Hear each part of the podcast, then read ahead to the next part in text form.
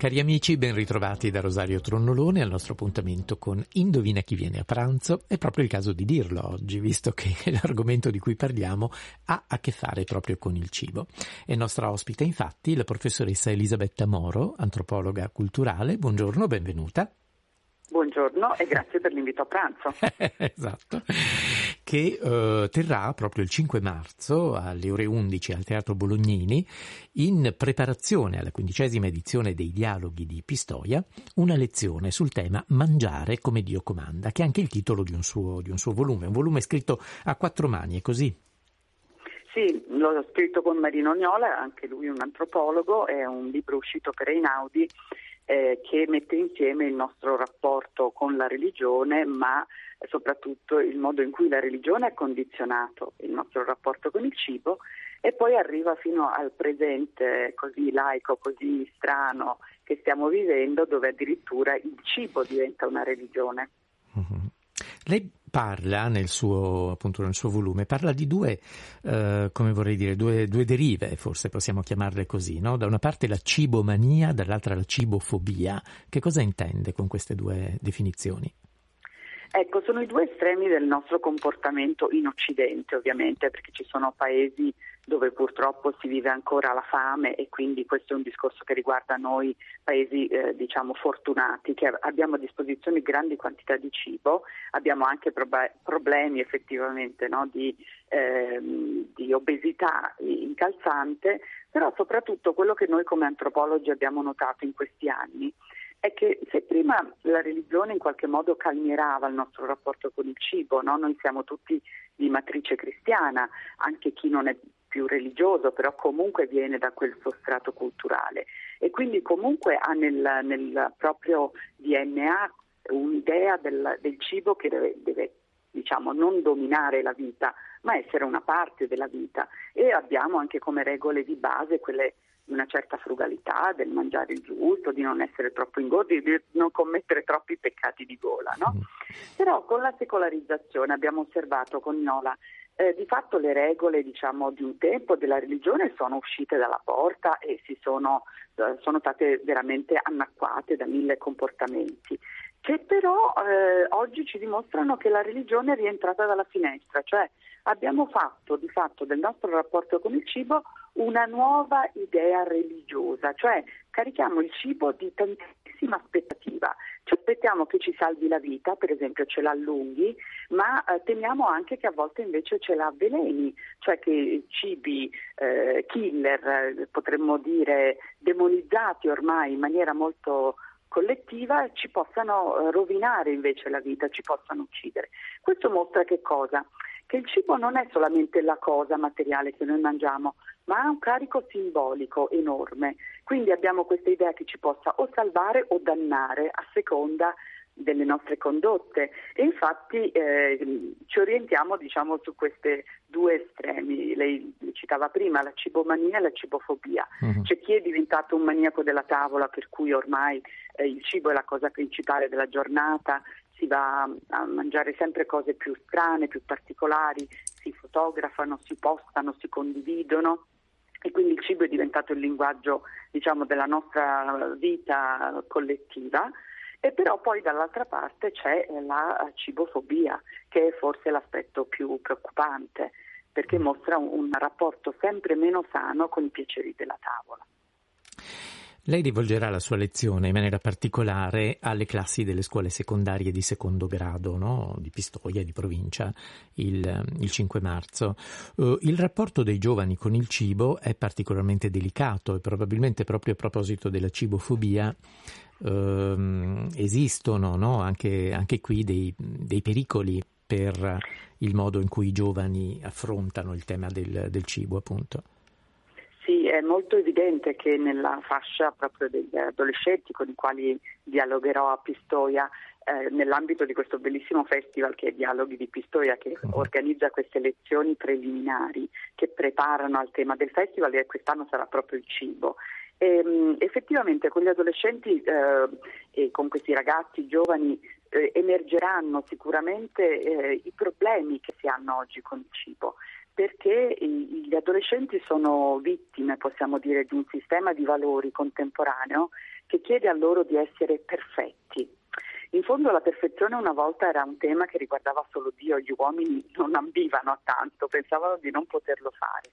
E invece sempre dentro questo fenomeno della secolarizzazione si è spostato tutto dall'anima al corpo e i ragazzi sono chiamati ad avere un corpo perfetto, altrimenti vengono denigrati, maltrattati, sottovalutati da, anche dai loro coetanei e comunque da un sistema di, di diciamo, mondo che vuole l'immagine perfetta delle persone.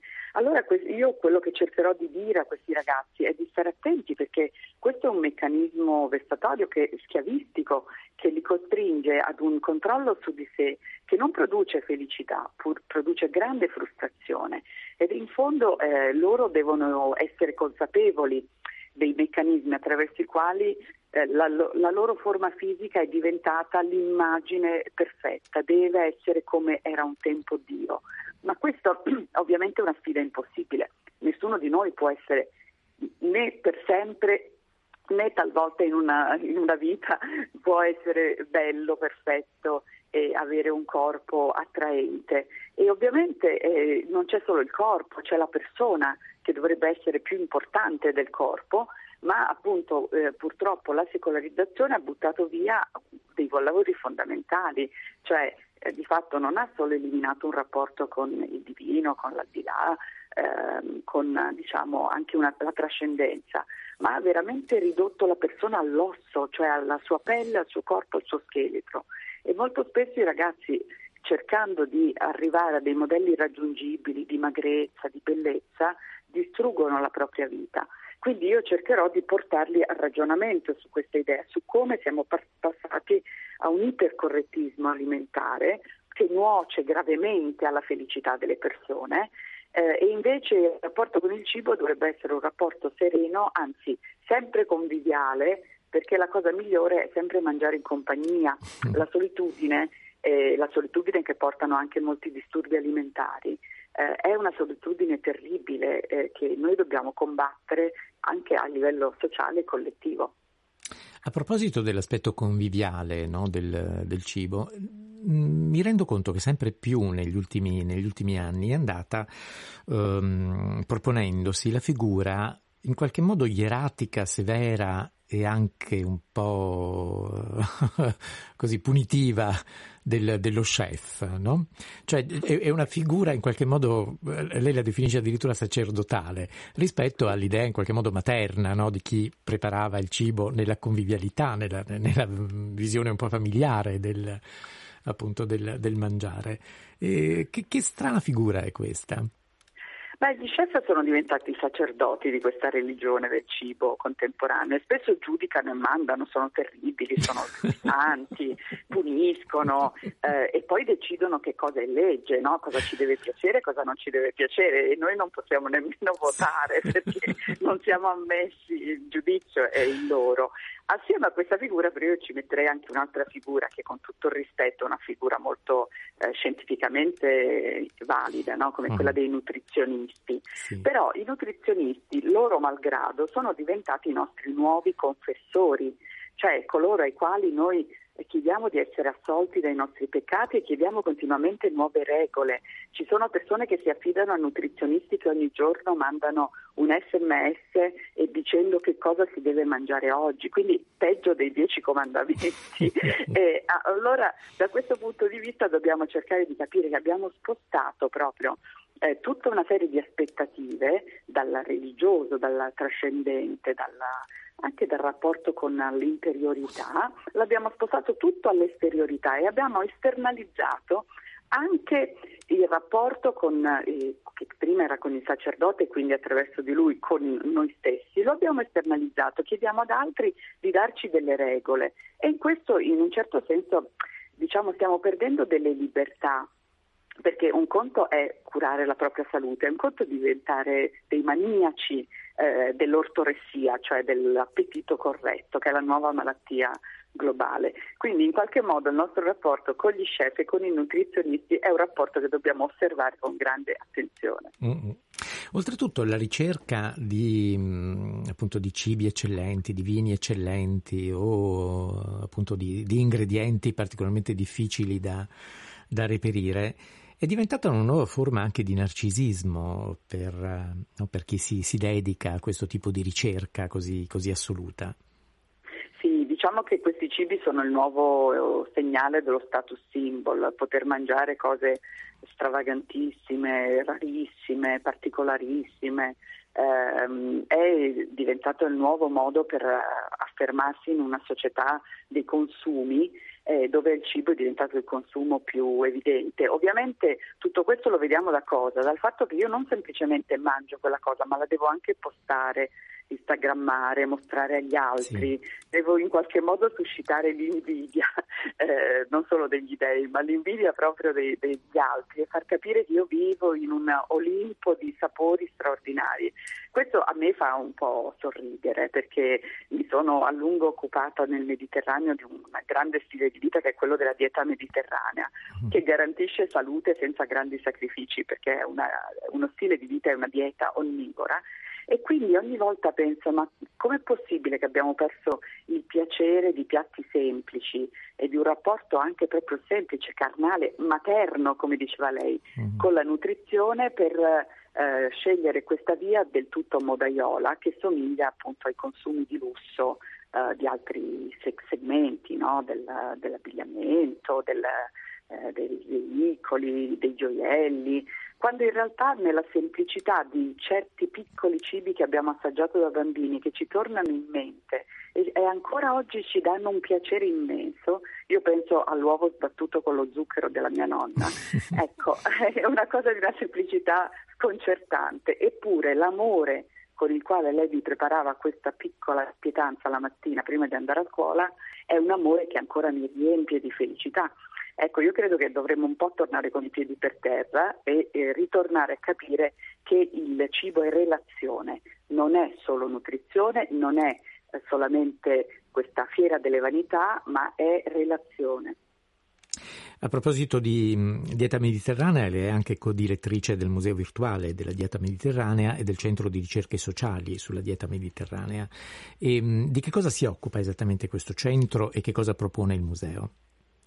Il museo è un museo online, è virtuale in questo senso e ha eh, al suo interno 300 interviste che abbiamo raccolto e che continuiamo a raccogliere ogni anno per raccontare che cos'è il patrimonio della dieta mediterranea, proprio per non lasciarlo eh, in mano alle mode, ma per capire i testimoni di questo stile di vita, che cosa hanno da raccontare. Quindi lì ci, si trovano delle interviste meravigliose ai centenari, per esempio i centenari che sono arrivati a quelle venerande età ancora in ottima salute non perché hanno mangiato questo o quello, ma perché spesso hanno mangiato in grande compagnia, con allegria, cantando e ci raccontano queste cose che sono di una semplicità incredibile, ma sono la nostra cultura popolare eh, che, che, è un bene prezioso. E poi ci sono interviste ad artisti, a, um, scrittori, fotografi, eh, scultori, cioè persone che in qualche modo con il cibo hanno lavorato e hanno elaborato una, po- una poetica del cibo.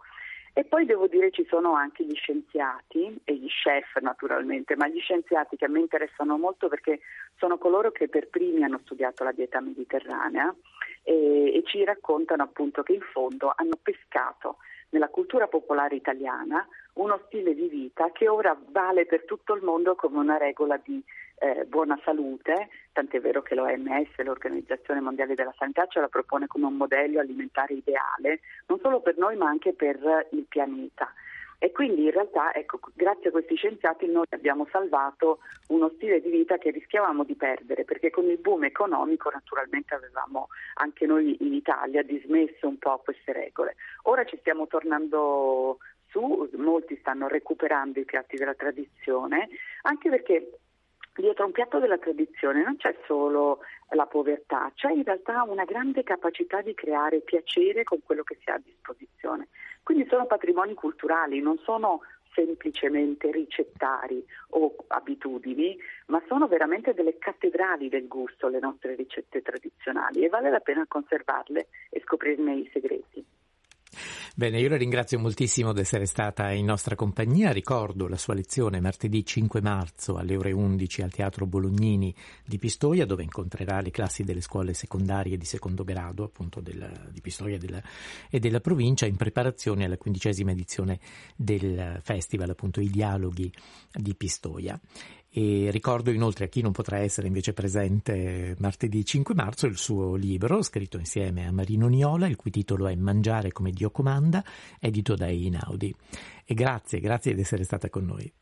Grazie a lei. Grazie dunque alla professoressa Elisabetta Moro, antropologa culturale. Volevo ricordarvi un'ultima cosa, cioè che il 5 marzo, oltre ad essere la data appunto della, della, lezione Mangiare come Dio comanda, è anche il giorno in cui si apriranno le iscrizioni per diventare volontari di questa quindicesima edizione dei Dialoghi di Pistoia. Studentesse e studenti del quarto e quinto anno delle scuole secondarie di secondo grado e anche studenti universitari potranno candidarsi compilando un modulo d'adesione che è scaricabile dal sito del festival. Il sito sito è dialoghi chiocciola comune.pistoia.it. Ripeto, dialoghi chiocciola comune.pistoia.it. Il modulo deve essere eh, inviato entro il 20 aprile del 2024. E per concludere con ironia e con un sorriso vi lascio con una canzone di Fabio Concato dal titolo Rosalina.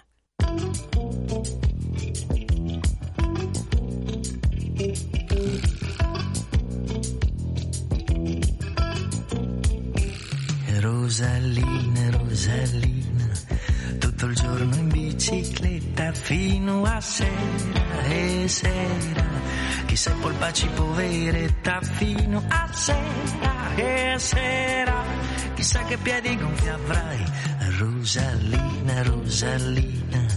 A me piaci grassottina, ma quando è sera e sera ti sento masticare. Quando è sera e sera ti ammazzi con i pigni.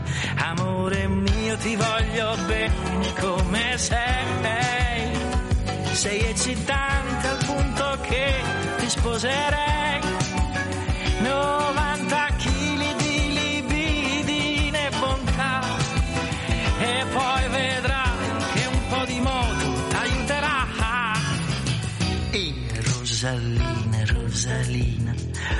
Tutto il giorno in bicicletta fino a sera, sera.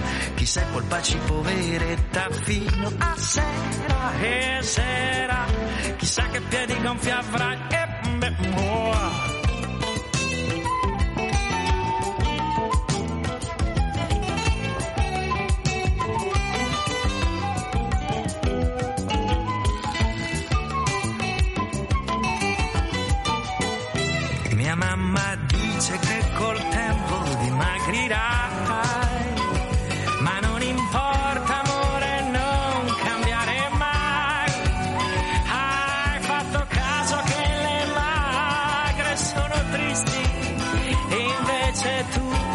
Sempre voglia di cantare.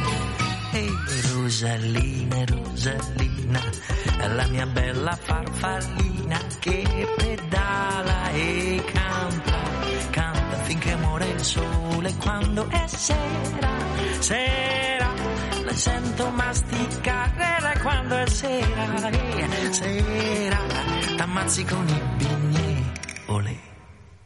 Stai ascoltando Radio Vaticana.